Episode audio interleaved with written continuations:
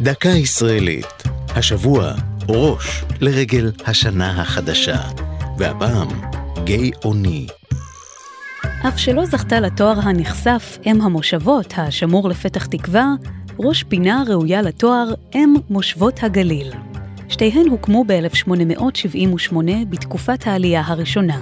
תחילה נקראה המושבה הצפונית שממזרח לצפת גיא אוני, על פי שמו של הכפר הערבי הסמוך ג'אוני. השם ראש פינה נשאב מספר תהילים, שבו נכתב במזמור קי"ח, אבן מעשו הבונים, הייתה לראש פינה. חמש שנים לאחר ייסודה, הפכה ראש פינה לאחת המושבות הראשונות שקיבל תחת חסותו הברון רוטשילד.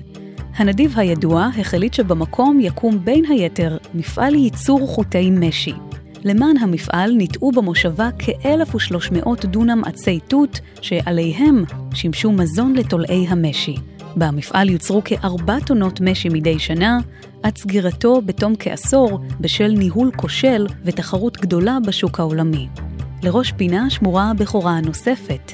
בשנות ה-60, בהשפעת תנועת ילדי הפרחים בארצות הברית, קמה ביישוב הקהילה ההיפית הראשונה והגדולה בארץ. זו הייתה דקה ישראלית על ראש וגיא אוני.